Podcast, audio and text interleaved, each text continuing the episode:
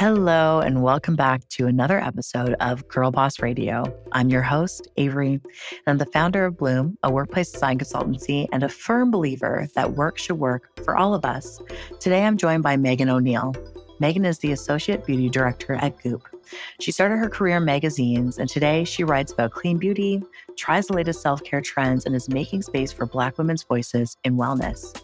We chatted about the power of having a mentor at work, whether landing your dream job is all it's cracked up to be, and what it's really like to have Gwyneth Paltrow as your boss. Let's get into it.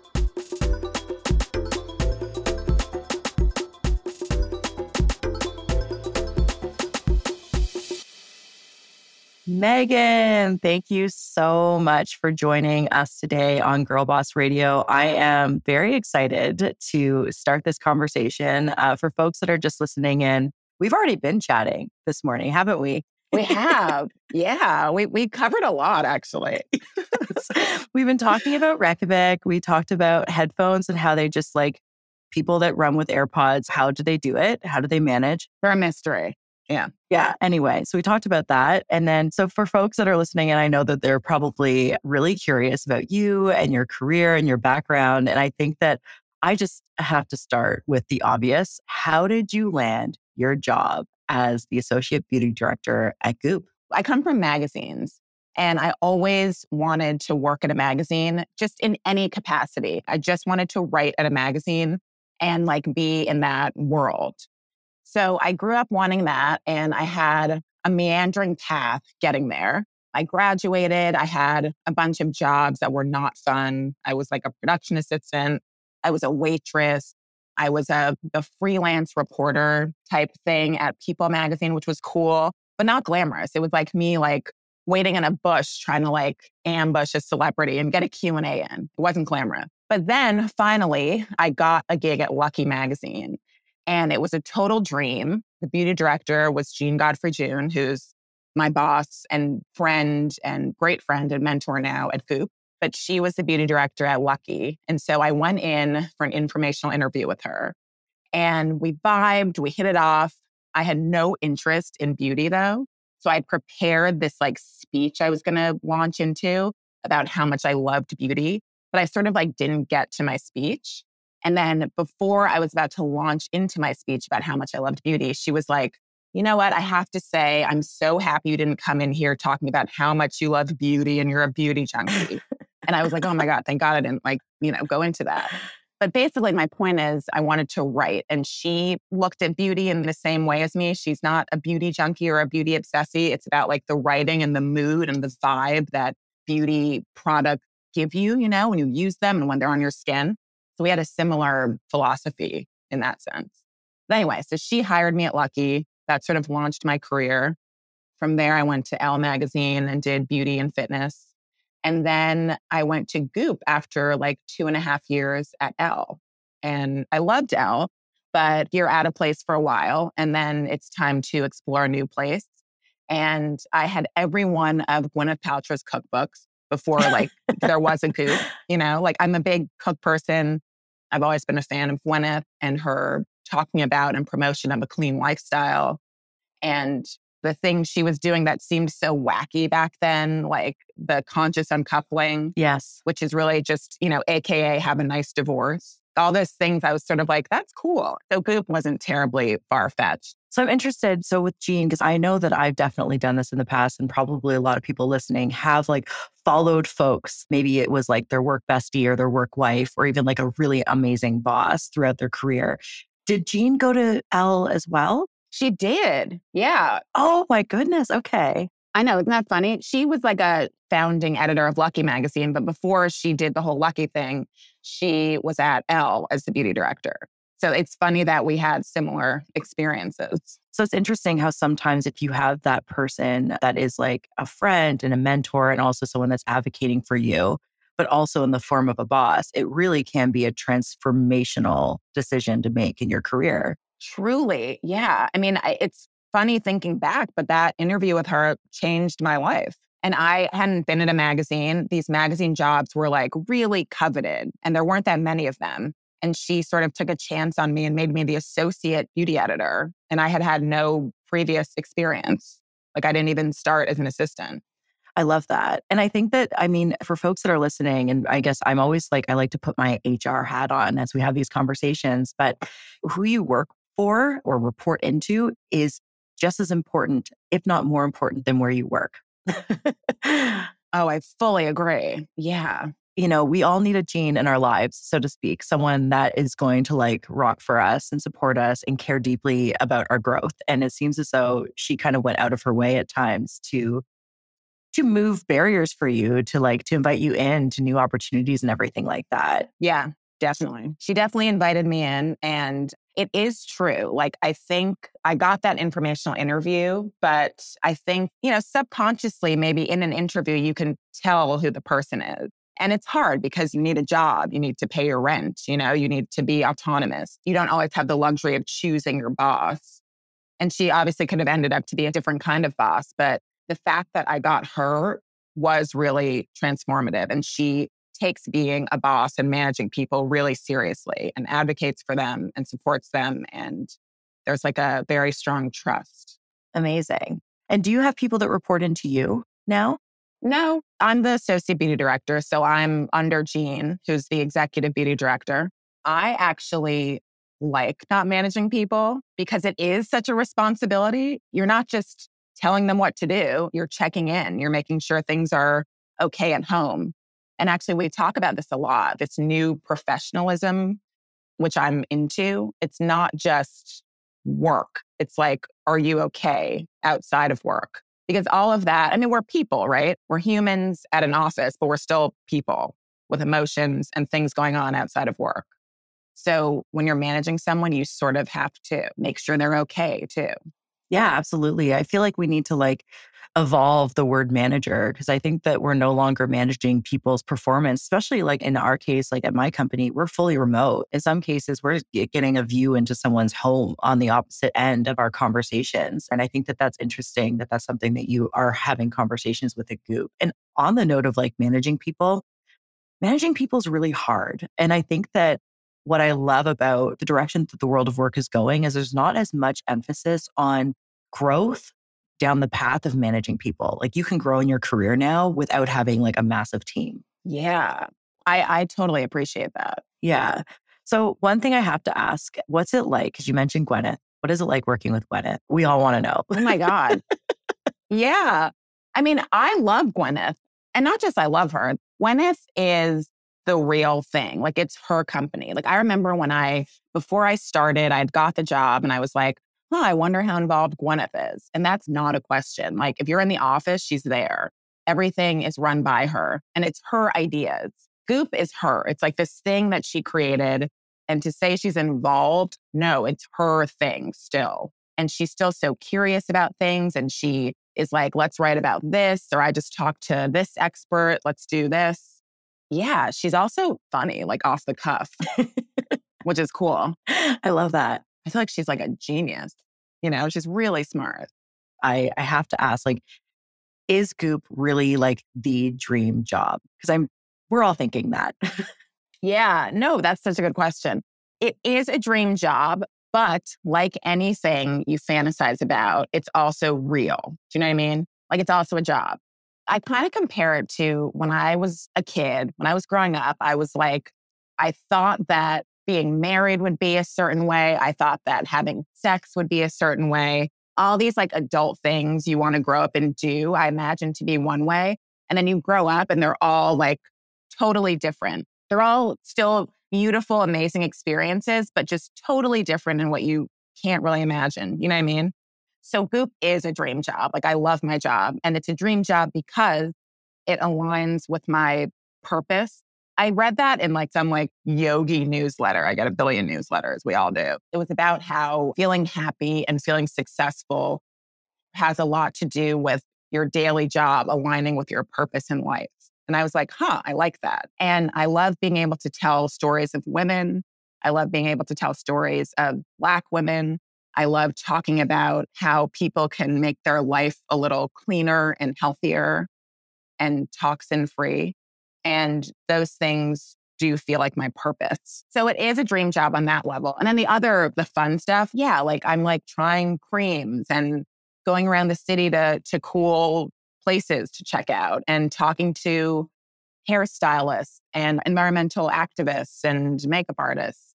It's really like three sixty and it's really fun, but also it is a job. And there are days when I'm like stiff from hunching over my laptop. Many days like that. Too many days like that.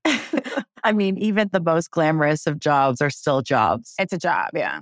I know that there's probably a lot of assumptions swirling through people's minds right now about like, what does an associate beauty director actually do? Yeah, I have friends who like really think I just slather creams on my face all day. And that is a part of the job, but it's not the only part. So the other part is writing. I'm a writer. And the reason that is the thing is because beauty can be boring, right? Like a bunch of lipsticks on a page, a bunch of creams on the page. What does this one do? Why is this one more expensive than that one? Why do you even have twenty creams? So we write about beauty. We write stories around beauty to give it context and to tell people what does what. And also context, meaning, as I said before, about beauty being interesting to me because it's a vibe. It makes you feel a certain way. It's a mood. That is like the main thing for me because there are a billion creams and a cream isn't going to change your skin. It's not. It's beautiful. It's going to help your skin in some way. But that whole hope in a jar thing, like it's no cream is a magic cream. All the boring behaviors we know about, like sleeping and eating well and, you know, not being stressed, those are the things that are going to change how you look. The cream is just sort of this added thing that's beautiful, but it's not going to change your life. But it's beautiful. So my point is we write about beauty to give it, to inject that mood into things. And then the other part of the job is clean beauty. And clean beauty is this, not to get too into it, but it's an unregulated term, but Goop sort of has some of the most stringent guidelines in the industry on what is clean. And basically it means clean beauty are beauty products that don't contain any of the harmful ingredients that are in commonly in conventional beauty products. I wrote this story a few years ago. It was called When Your Hair Is Killing You. And it was about this study that came out, research that came out that showed that hair care marketed to Black women specifically had more endocrine disruptors than hair care marketed to other populations. So clean beauty, there's a racial aspect too. So I love the part of the job that is talking about clean beauty for many reasons. And one thing that I read that I wanted to talk to you about, because I, I think it was a surprising discovery for me personally, was that you don't wear makeup. And I'm not looking for you to like defend or or kind of like explain yourself. And I'm more so just asking for a place of curiosity, like, because I was like, oh, beauty director at Goop doesn't wear makeup. I need to know more about this. Tell me everything. Yeah, well, okay, makeup is amazing. Like we all need to do what we need to do to feel like ourselves and strong and beautiful. But no, I don't wear makeup. I love skincare. Like I love like glowy, glossy, like almost sweaty skin. So I sort of layer on the moisture to get that. So I am doing stuff. I do care. But makeup, yeah, I don't know. I don't feel beautiful with makeup on on a daily basis. Yes, I feel like this is a discovery that I made during the pandemic and moving to remote work. And then also I simultaneously started my company, started my business in twenty eighteen and was working by myself up until about twenty nineteen. And I made my first hire in like essentially like two to three months before twenty twenty. When that happened, I found myself shifting away from apologizing for not wearing makeup on Zoom calls because we were completely remote. And I started to just let go of the routine of getting ready for work. And I actually came across a really interesting statistic that talked about how women that spend more time getting ready for work actually earn more than women that do not. Whoa, really? Yes. There is a correlation between the amount of time that women spent getting ready. And this is pre-pandemic, pre-COVID, pre-remote work kind of shift, but still. And that like really, really shifted my perspective because I was like, am I doing this because I enjoy the practice of getting ready and straightening my hair and curling it, spending an hour trying to sort out my eyebrow situation, right? Bronzer, all the things, or am I doing it because I'm really kind of adhering to this misogynistic, patriarchal, very kind of sexist system that's uh, very much within our workplace? That is so interesting. God. Well, I, I was just going to say, I also should remind people that I've never worked in corporate America. I mean, I've worked at corporations, but you know, Lucky was under Condé Nast. But the environment at those places were not corporate. It was like creative and a magazine. And so I do feel like I didn't feel that pressure. I personally didn't feel a pressure to have to wear makeup. But also it's a funny thing. And going off what you were just saying, I didn't wear makeup for my wedding, I remember. And some of my close friends were like, you want to wear a little, right? Just to like smooth things out for the pictures. Like, I think you should wear a little. Because I, you know, I I don't have this perfect skin. I have breakouts and some spots from breakout. Texture.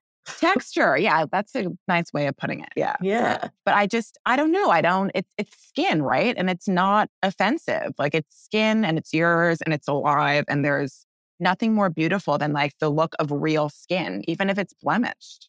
Yeah, definitely. Knowing that you work for a women-led company, and now my business is a women-led company and the majority of people that work at the company are women, I don't feel that same pressure to perform personally that I felt when I worked in environments that were dominated by men or where there was a lot of men in leadership, which is sad, but also a really kind of freeing observation to come across. And I haven't really talked about it in this way until right now. So I wanted to kind of reflect back on, get back to you at Goop. Have you ever found yourself in a situation prior to Goop where you thought you were moving into your dream job, but it didn't turn out to be so? Elle was an amazing, amazing experience. But I bring up Elle because it was my dream place. Like, I, I loved reading it before I worked there. The articles were all so voicey and smart. And it was sort of this like investigative journalism vibe. And the spreads were beautiful. I was like, I got to work at Elle one day. And then I did. And it was so hard. The way the investigative journalism vibe was just, there was such a steep learning curve for me. It kind of broke me at first, just in the sense of how thorough the articles had to be and how scientific they had to be. I had to like retrain my brain, like any new thing, like any new skill. It was a hard one to digest. But I'm so grateful because it taught me a different way of writing. It taught me how to remain myself in a different environment. To be clear, it wasn't a bad experience. It was a wonderful experience. And I loved the people I worked with. It was just a new place. And you you have to adapt to a new place. And that's not always easy. Yeah. And I think that a lot of folks will sometimes put their dream job on a pedestal or their dream company or their dream brand on a pedestal. And then you'll get to that point and realize that it's not for you. Need advice and not sure where to turn? Sick of telling your Uber driver your entire life story? We've got you covered. Oversharing from Betches Media is all about the challenges we face in all kinds of relationships, from friendships to family, long-term partnerships, or even dealing with the customer service rep that makes you want to scream into a pillow. Betches co-founder and relationship enthusiast Jordana Abram has teamed up with her big sister, licensed clinical therapist Doctor Naomi Bernstein, to answer your questions and try to get to the bottom of the things that bother most of us. Think of Jordana and Doctor Naomi as your B F F and your therapist, sitting side by side at the brunch table trying to help you to get through your problems. Each week, they're responding to listener emails, tackling difficult ethical questions, playing games, and so much more. Because sometimes we really need advice from people with no skin in the game. And let's face it, your friends can't stand to hear that story one more time. Make sure you tune in to Oversharing every Tuesday on Apple Podcasts, Spotify, or wherever you get your podcasts. You're listening to my conversation with Megan O'Neill, the Associate Beauty Director at Goop. Want to find out the wildest thing Megan ever did in the name of wellness? Keep listening. So I watched the Goop special on Netflix, and I have to know, what was like, what's the wildest thing that you've ever done in the name of your job at Goop? I mean, that weekend jumping into freezing Lake Tahoe was pretty freaking wild. Oh my God, in a bikini, like a string bikini. That was an awesome weekend. God, I've never been so like jacked on adrenaline. We went to Lake Tahoe in winter. We learned from Wim Hof, who is this expert in breathing and cold therapy. His whole thing is you can learn how to control your autonomic nervous system by breathing technique and by plunging yourself into frigid, cold environments. So like an ice bath or a freezing lake. And the theory is if you do that enough, you're mimicking a stress response that's going to allow you to be less stressed throughout your life.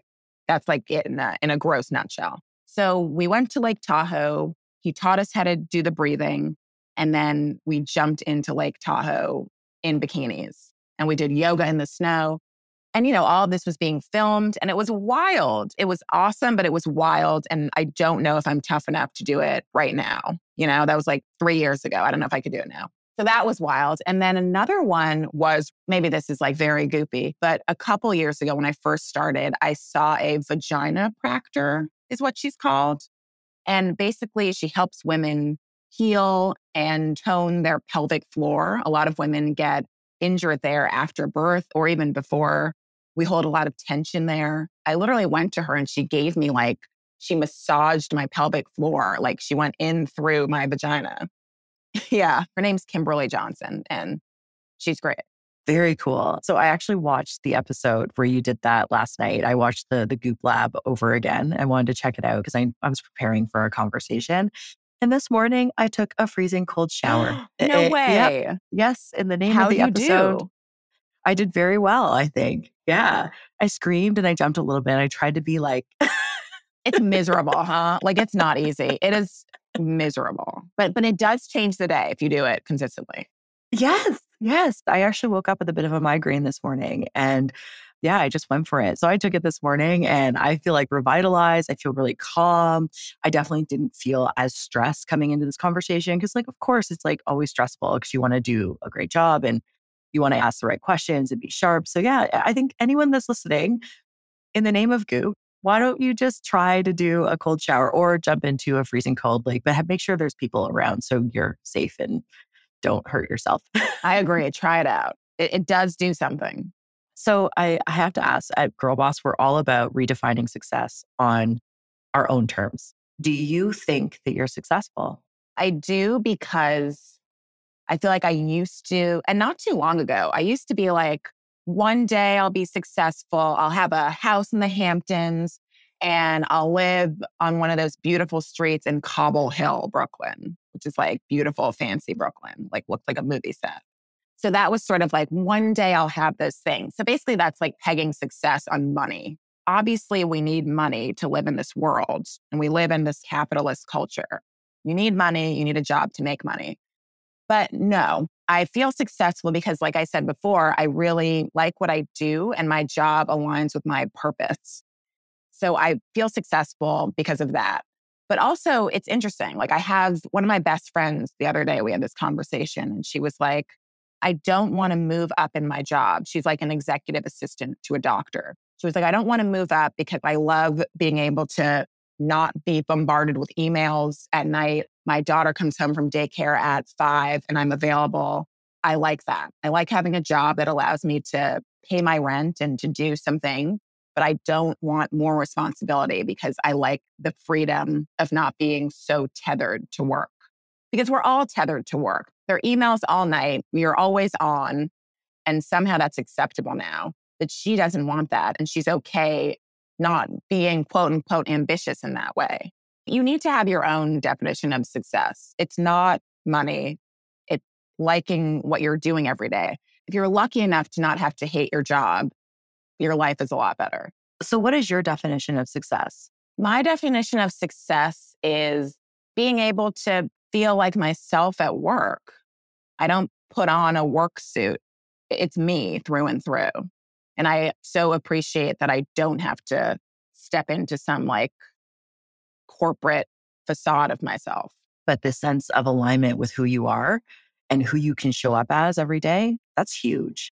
Leaning into that, so you're a Black woman working in the beauty and wellness space for one of the most iconic brands that's leading the way with a lot of like modern and progressive conversations around beauty and wellness. We know that the beauty and wellness industry for a long time, for millennia, has left out people from historically marginalized communities, specifically Black and racialized women. How do you think that Black women can practice wellness for themselves? Well, first of all, I want to just say straight off that real wellness is completely free. It's free. Wellness is an industry and a business now, but like real wellness is informing yourself about what you need to do to be healthy. And it's setting boundaries, right? Whether that's not scrolling Instagram endlessly or knowing when you have to stop working and take a break because you're burned out, even if you have some pressing deadline. Or it's not scrutinizing how skinny or fat, quote unquote, your arm looks in a picture. It's being nice to yourself. It's giving you space to make mistakes. It's eating nourishing food. Yeah. In your article titled, "What's a White Black Girl?" published on Goop, you shared more about your experience as a first-generation American born to Jamaican immigrants, an optimist, and despite how you may see yourself to everyone else, before anything else, you are Black. What did you mean when you said this for those who didn't read the article and for those who are wondering, like, what is a white Black girl? Being Black and being a Black woman is a huge, beautiful part of my identity, but my essence is my essence. And I'm, I'm me. And I know that other people may look at me and think things, but I can't internalize that. You know, I can't believe it. Like, I'm me. Yeah, absolutely. And I think that what you're talking about is ultimately Black people are not a monolith. I'm Black and you and I are completely different, right? Different lived experiences. We grew up in completely different places, completely different childhoods. I mean, even career journeys. And I think that when we see so little representation in media and in society of people of color, but specifically of, in this context, Black women, we're almost like characterized to a certain degree. And then people will then develop stereotypes. And these are all by design. And these stereotypes have real life implications where they translate to people believing that we're angry or aggressive or bitchy or overly bossy, like all of these tropes. So I think that being, I mean, a Black woman in the workplace is a really challenging thing for sure. Being a Black woman in America or in other parts of the world is incredibly hard. And I think that I read your article and I was quite moved by it, mainly because I know that some folks would read that, specifically folks from the Black community, and be like, oh, well, you're not owning your Blackness. Like, you're trying to dismiss it because you're saying, like, I'm a person first. But I think that there's so much truth in acknowledging that, like, I am who I am. And on top of being a Black woman and holding this important part of my identity that's so influential in all my experiences, I just want to be seen as me.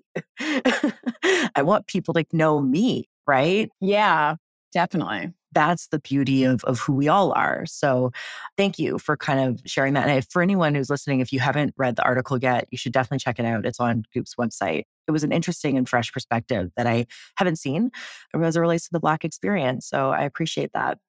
In the article uh, you shared, I once interviewed for an assistant position at Vogue and later found out that the editor I'd spoken with expressed misgivings about hiring me because my hair was unruly, in brackets, read curly, and I didn't seem subservient enough. How did this impact you? I mean, it stung, right? I didn't believe it. I knew I had a, enough of a sense of myself to not believe it, but it stung. Who wants to hear that? And it obviously stung because I'm talking about it now. I'm thirty-seven. I think this happened when I was like twenty-three. I still remember it. I remember how it made me feel, but I really do not believe it. And I didn't believe it. But hearing it and having those experiences, they do sting and they make you question things, even if you do know who you are. That is the the tragedy of bias. It's so dangerous. Absolutely. Because it's just it's just another barrier. Yeah. Thank you for your vulnerability and sharing that with us today. I really appreciate it. And I'm really sorry that you had that experience. And I'm also sorry to Vogue, because look at where you are where you are now. They missed out.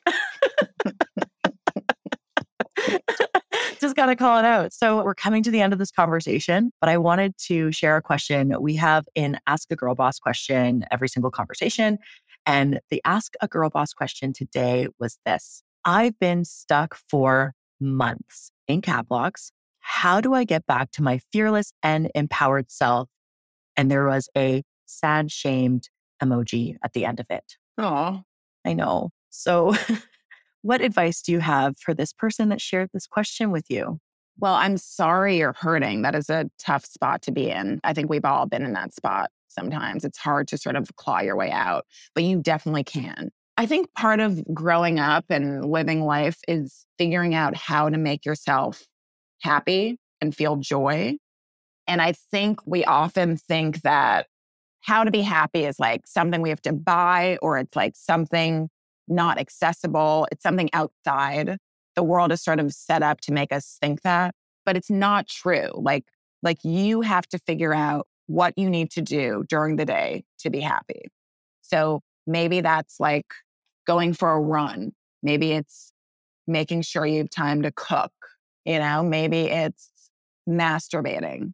It can be anything, but you just have to gut check what it is for you. And you have to make sure to do it so that your life feels like your life. Absolutely. I think what I would add to that too is, you know, if you're wanting to get back to your fearless and empowered self, start small. Do one tiny little thing that scares you today and then build up on that over time. It's not about taking risks as much as it's about facing these things that you're scared to do. This feeling of fear is something that we oftentimes construct on our own. Sometimes the fear isn't even necessarily valid. We're just afraid because we haven't done it or tried it yet, or we haven't gone for it. So usually when you actually feel the fear and do it anyway, which is a really great book, and you move through it, that's when you're going to start feeling more empowered. You'll be like, my goodness, that wasn't actually as scary as I thought. And I did it and I moved through it. And now I'm feeling like more empowered in myself and in my behaviors. And then also probably more confident in some of the decisions that you're making. So that is such good advice. Yeah, you really do. That is how you get confidence, huh? By doing something that scares you. And then you've done it and you're like, I can do it. And you're on top of the world, more on top of the world. Totally, totally. Nine times out of ten, and I mean, this doesn't apply to all things, right? There are certain things that you should definitely be afraid to do. I wouldn't jump into a pit of snakes, for example. Never going to do it. I'd probably rather die. But asking your boss for a raise and feeling afraid to do that, yes, that is a valid fear to a certain extent, but you might be manufacturing much of the fear around that more than you need to feel. So true.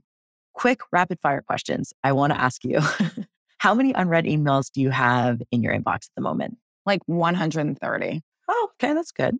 Is it? Oh, okay. I think so. I'm at like seven hundred. Oh my God. Okay. I know. I don't want to talk about it. What's the last thing you do before you go to bed? Skincare.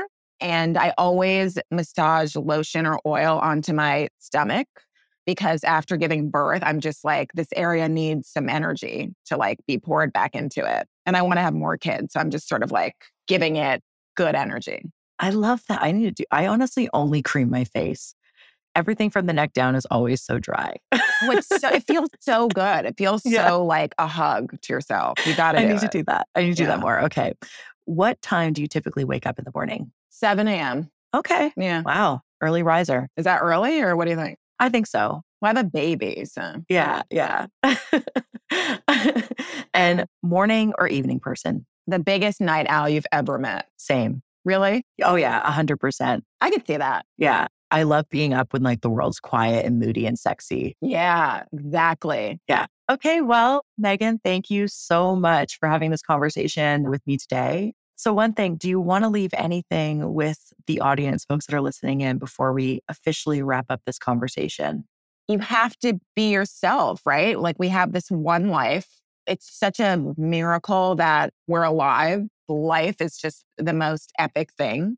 So I just really try to make sure I'm doing what I need to do while I'm here because we have one shot. So if you're in a situation that's not fulfilling you, try to transition into something that does. Amazing. So you heard it here first. Do what you need to do for you. Thank you so much for listening to my chat with Megan. We'll be back next week with another candid conversation. And until then, rate this episode or leave a comment to let us know what you thought. This podcast is produced by Liz Cooper and Victoria Christie and edited by Diego Domine. Until next time, keep blooming.